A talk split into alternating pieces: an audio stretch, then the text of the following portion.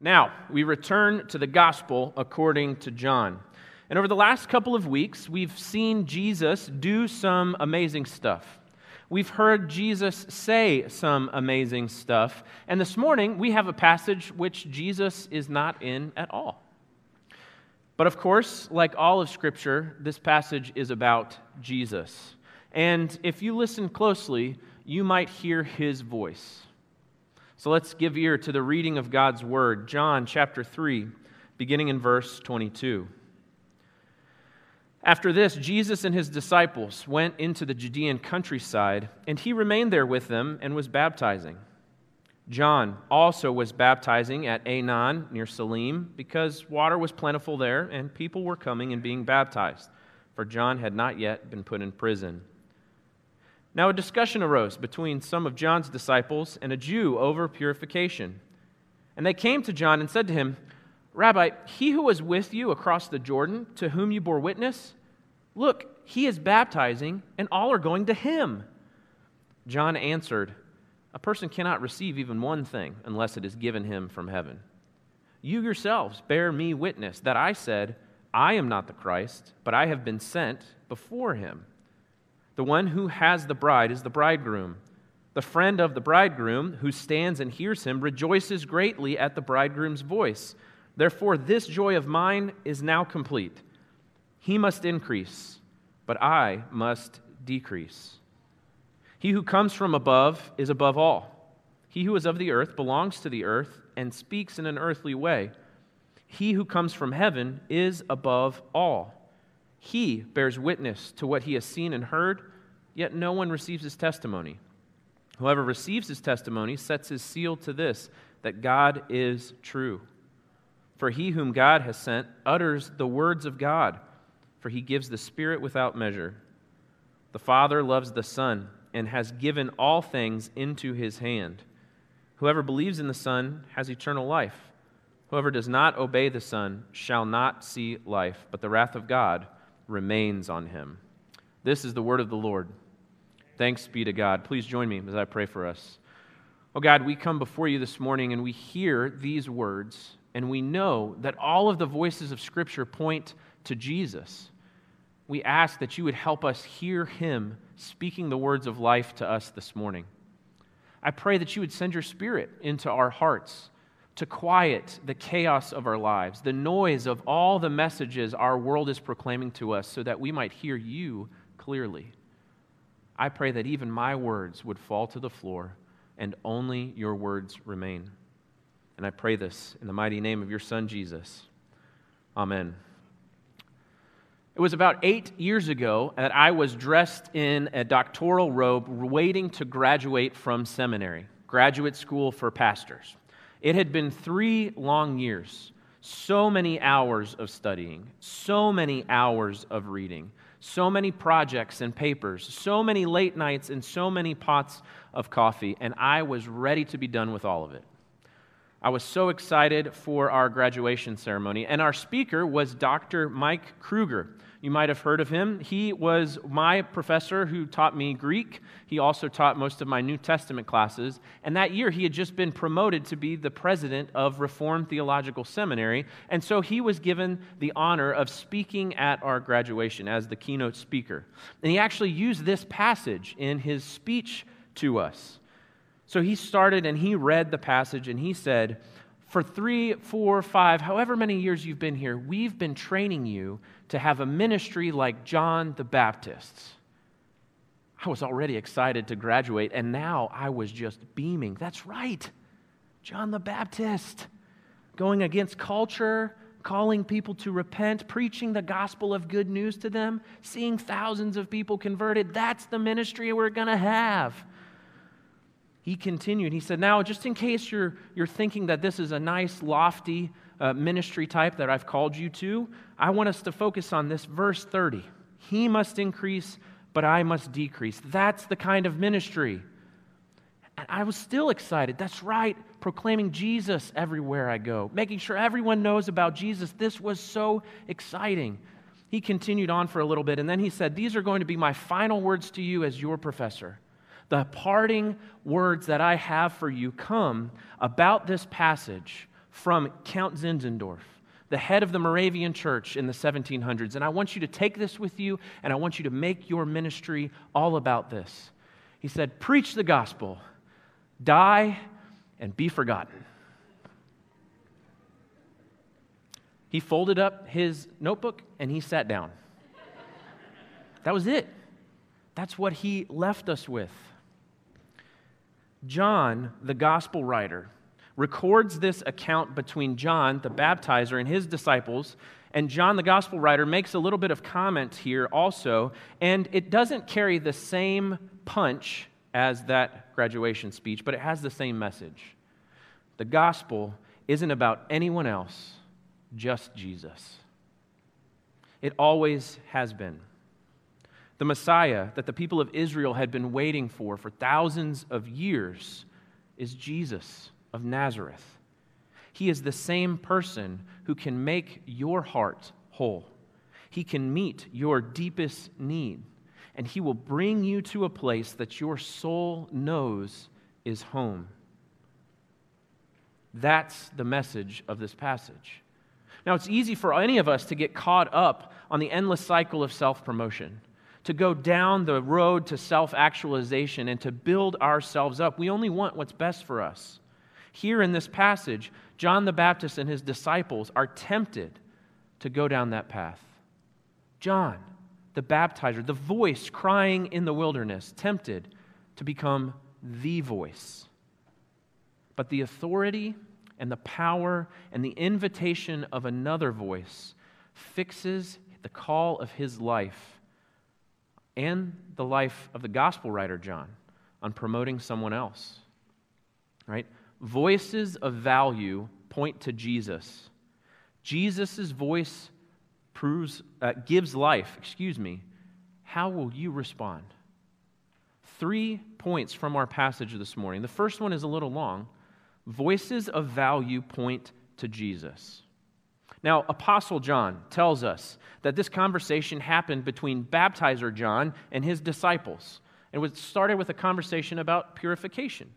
See, for generations, Jews had all of these rites to perform in order to be purified, some of which included washing.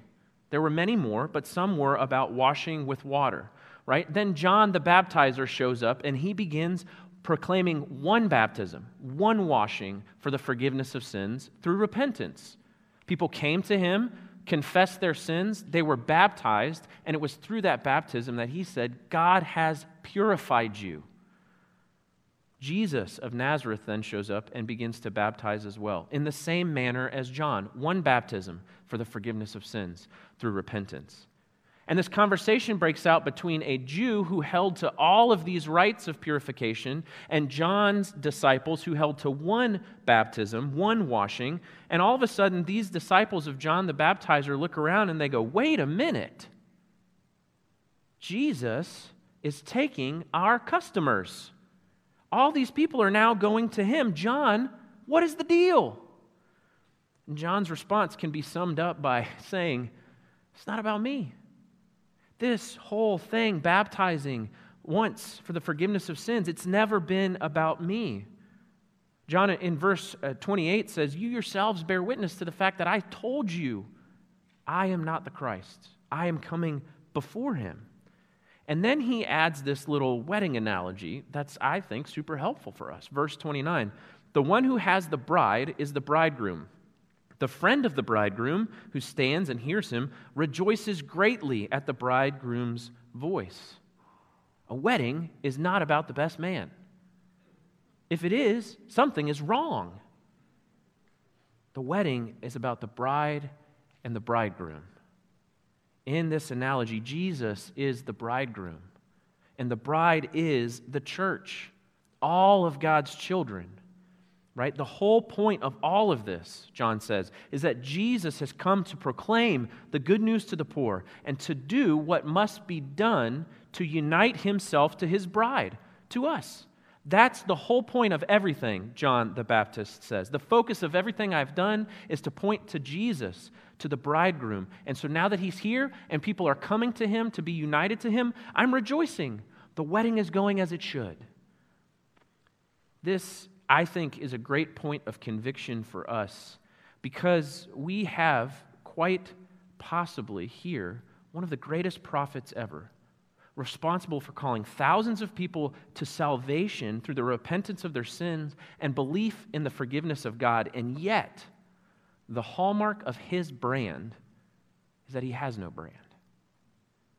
John's voice was not about John.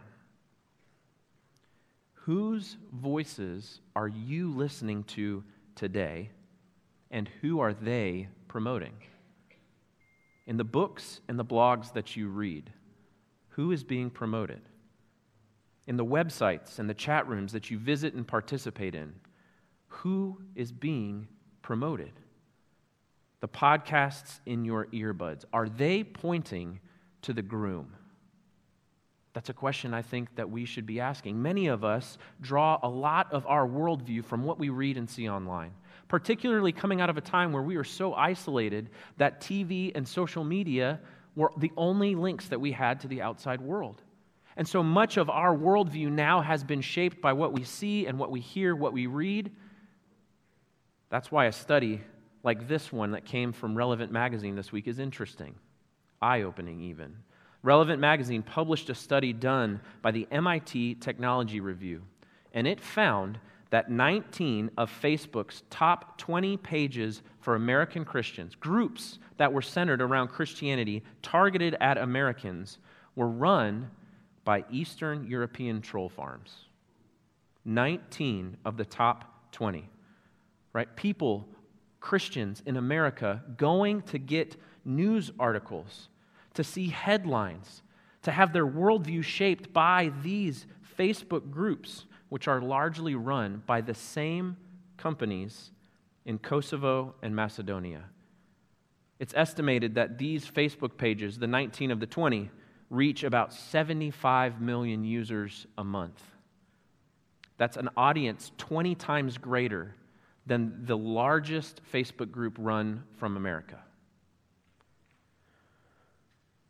Does that surprise you? Whose voice are you listening to? Who is being promoted in the voices that you are listening to? Now, listen, I understand that you're probably hearing this and you're thinking, this is so, so ridiculous, so short sighted. You want me to only listen to podcasts, read books, read websites that talk about Jesus. That is so small, maybe even radical. That's not what I'm saying. I love a good true crime podcast like the next person. But the question that John the Baptist's response should make us ask is this Do those sources of information and those headlines point us to the groom? Or are they trying to be the groom themselves? Whose voice are you listening to? Who is shaping your habits and your thoughts and the narrative by which you view and interact with the world? Are they pointing you to the words and work of Jesus? Because he is uniting you to himself. Voices of value point to Jesus because Jesus' voice brings life. Jesus' voice brings life. After recounting this conversation between John the Baptist and his disciples, the Apostle John, author of this gospel account, adds this little bit of teaching at the end. And, it has to do mainly with the difference between the voice of Jesus and the voice of absolutely anybody else ever. And it focuses primarily on where that voice draws its authority. John says every person on earth speaks in an earthly way because that's all we've seen or known. We're limited in that scope. Jesus, however, John says, speaks of what he has seen and what he has heard and what he has experienced, which is glory eternal. Unity with the Father and the Holy Spirit from everlasting to everlasting. That's what Jesus knows, and that's what Jesus speaks about. And he's able to do it, John says, because he's given the full measure of the Spirit.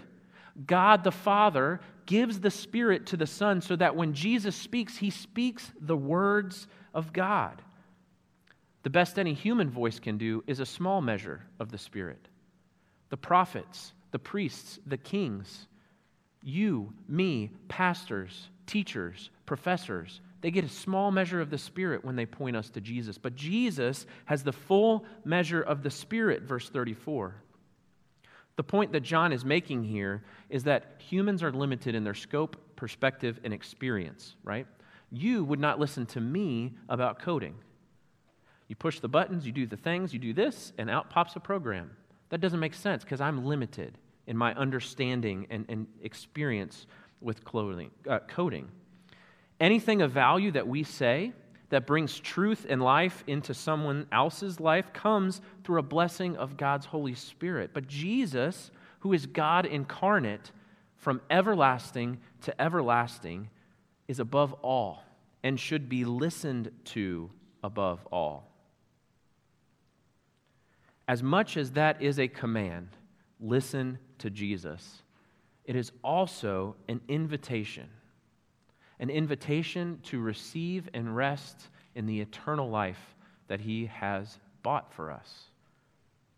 Years ago, when I was a, little kid, five or six, we flew from Orlando to Atlanta and we stayed with my Aunt Jane and Uncle Chris. And we weren't super close with them, didn't know them very well. And so when it was time for us to go to bed, they didn't have a guest room for us. My brother and I slept in their living room which was huge. It was much larger than our house. It was two stories, wide, open air, and it was very dark. I was naturally scared and didn't want to go to sleep. Add to that the fact that my aunt and uncle casually slipped into conversation earlier in the day that they bought the house after the previous owner had died in it. Wasn't going to sleep, not going to happen.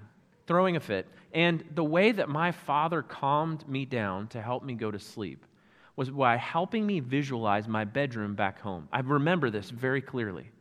He said, I want you to close your eyes. I want you to imagine you're walking into your room and turn to the right. What's right there? That's right, it's your desk. What's on your desk? A pencil cup. You've got some papers. Good. What's next to your desk? It's your toy basket, right? What color is it? That's right, it's red. What are some of the toys? And he walked me through visualizing my room back home. It was comforting to be able to remember and visualize home. John, the gospel writer, says that Jesus speaks of what he has seen and what he has known. He is speaking of God, he is speaking of eternity. Jesus paints for us in his words and his actions a beautiful picture of what the life that God has prepared for us. How he speaks and how he acts towards others is what eternal life looks like. Last week, I, I used a quote uh, which summarizes John 3:16, right? The famous verse. And that summary was that God loved the world so much that he gave his only son so that we might have eternal life, which is the kind of life that God has. Jesus' voice shows us and tells us what that eternal life is in everything he says and does. He gives us a picture of home. And so we should pay close attention to what he says. Particularly, I'm thinking of the things that he declares. He says things like, I and the Father are one. I am the bread of life. I will give you rest. I am the vine. You are the branches. And of the utmost importance is the last declaration he makes while hanging on the cross it is finished. We should also pay close attention to his invitations. Jesus says, Follow me. He says, Believe in me. Come to me. Rest in me. And receive me. Jesus' voice brings life. The question is how will you respond? How will you respond to Jesus' voice? Right? The voices in our world that are most compelling, that attract the most attentions, the ones that are listened to and followed, are the ones that call us to action. They inspire us to do something. They show us a problem and tell us how we can fix it, but they're also left open to interpretation. How you respond to a, a, blog post is different than how I respond to a blog post. Jesus is not that way. John tells us that we have one of two reactions to Jesus, and that is it. We can't just hear Jesus' declarations and his invitation and go, yeah, sounds good, and go about our merry way. John's assessment of responses to Jesus is very clear, and it comes at the end of our passage, verse 36. Whoever believes in the Son has eternal life. Whoever does not obey the Son shall not see life, but the wrath of God remains on him. John says there are two responses, and that is it two roads, two paths to following or not following Jesus light and life, death and darkness.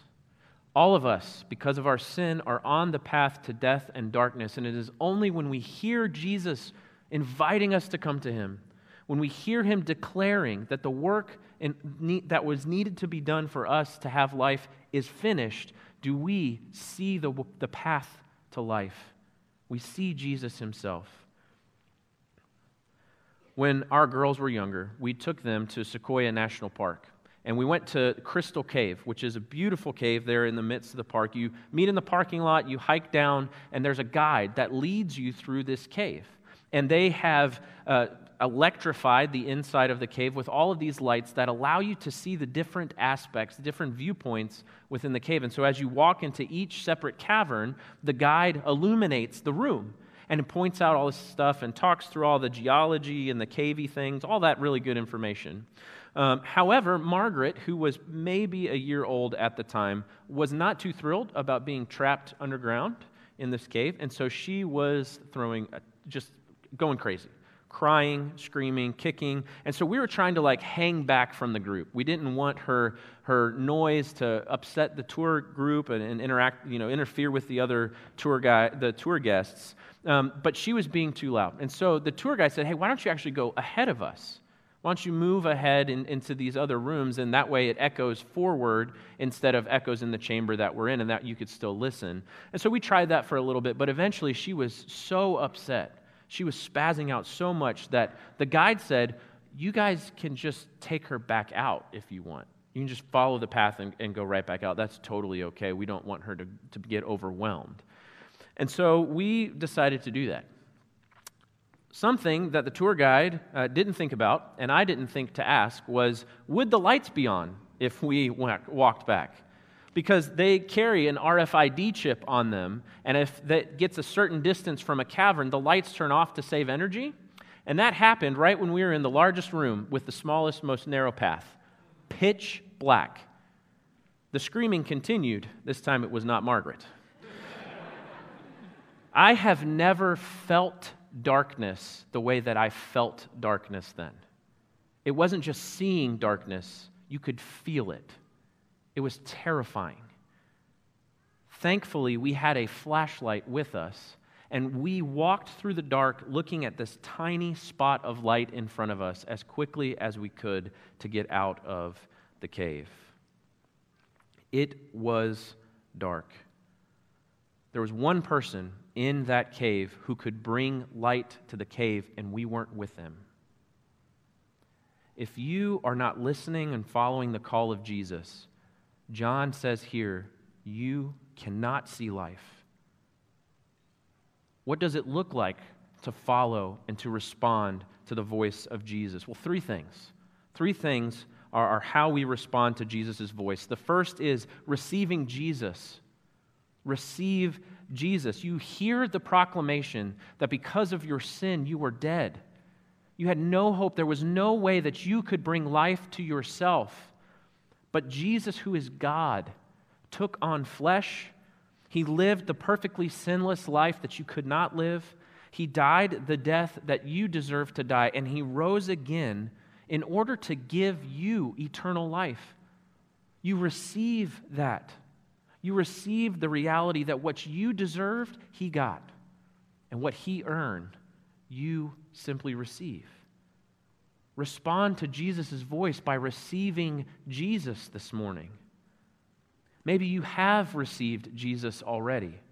Another way to respond to his voice is as John the Baptist says here you rejoice in Jesus' words. You hear them, you know them, you meditate on them, and you rejoice at the way Jesus is speaking to you exactly where you're at right now. That means two things. You got to know Jesus' words. You need to read the words of Jesus recorded for us in Scripture. And you need to let them be the loudest words in the narrative of your life. There are so many people out there telling you who you should be, how deficient you are, what you need to do in order to be better, to be stronger, to be happier. You got to listen and rejoice in the voice of Jesus who proclaims to you, You are mine. I love you. There's nothing you can do to separate yourself from me. Take joy in Jesus' words. And the third way to respond to Jesus' words are this use your voice to point others to Jesus. Like John the Baptist, use your voice to point others to the groom and the eternal life that he has secured for them. And I know what you're thinking oh, evangelism, gospel presentation, I'm not really good at that. I don't necessarily want to do that. I understand. We'll get there. Start by apologizing when you're wrong. That's the gospel, isn't it? Recognizing that you're wrong and repenting. If you do something wrong, apologize to a person. They're going to be shocked that you're not defending, that you're not deflecting, that you're not shifting blame. If you own what you've done wrong and you apologize for it, I can guarantee you that will lead to another conversation. And you'll be able to say, when I do something wrong, it eats at me. And so I own it. I bring it to the life so that I can be relieved and filled with new life. It's that simple. Use your voice in whatever way you can to point others to the voice of Jesus who brings eternal life to us. Let's pray. God, we're so thankful for your Son. We're thankful that we have his words recorded for us. We're thankful that we have his actions recorded for us. But most of all, we are thankful for his perfect life, his sacrificial death, and his glorious resurrection. Because it's in that that we know we belong to you, that we are your children. I ask that you would help us focus in on his voice, that you would fill us with your spirit to hear Jesus speaking to us today, right now. Help us to rejoice in that, to rejoice in the way you are changing us and making us more like Him. I pray that we would know how to use our voice to point others to Him as well. I pray this in His mighty name. Amen.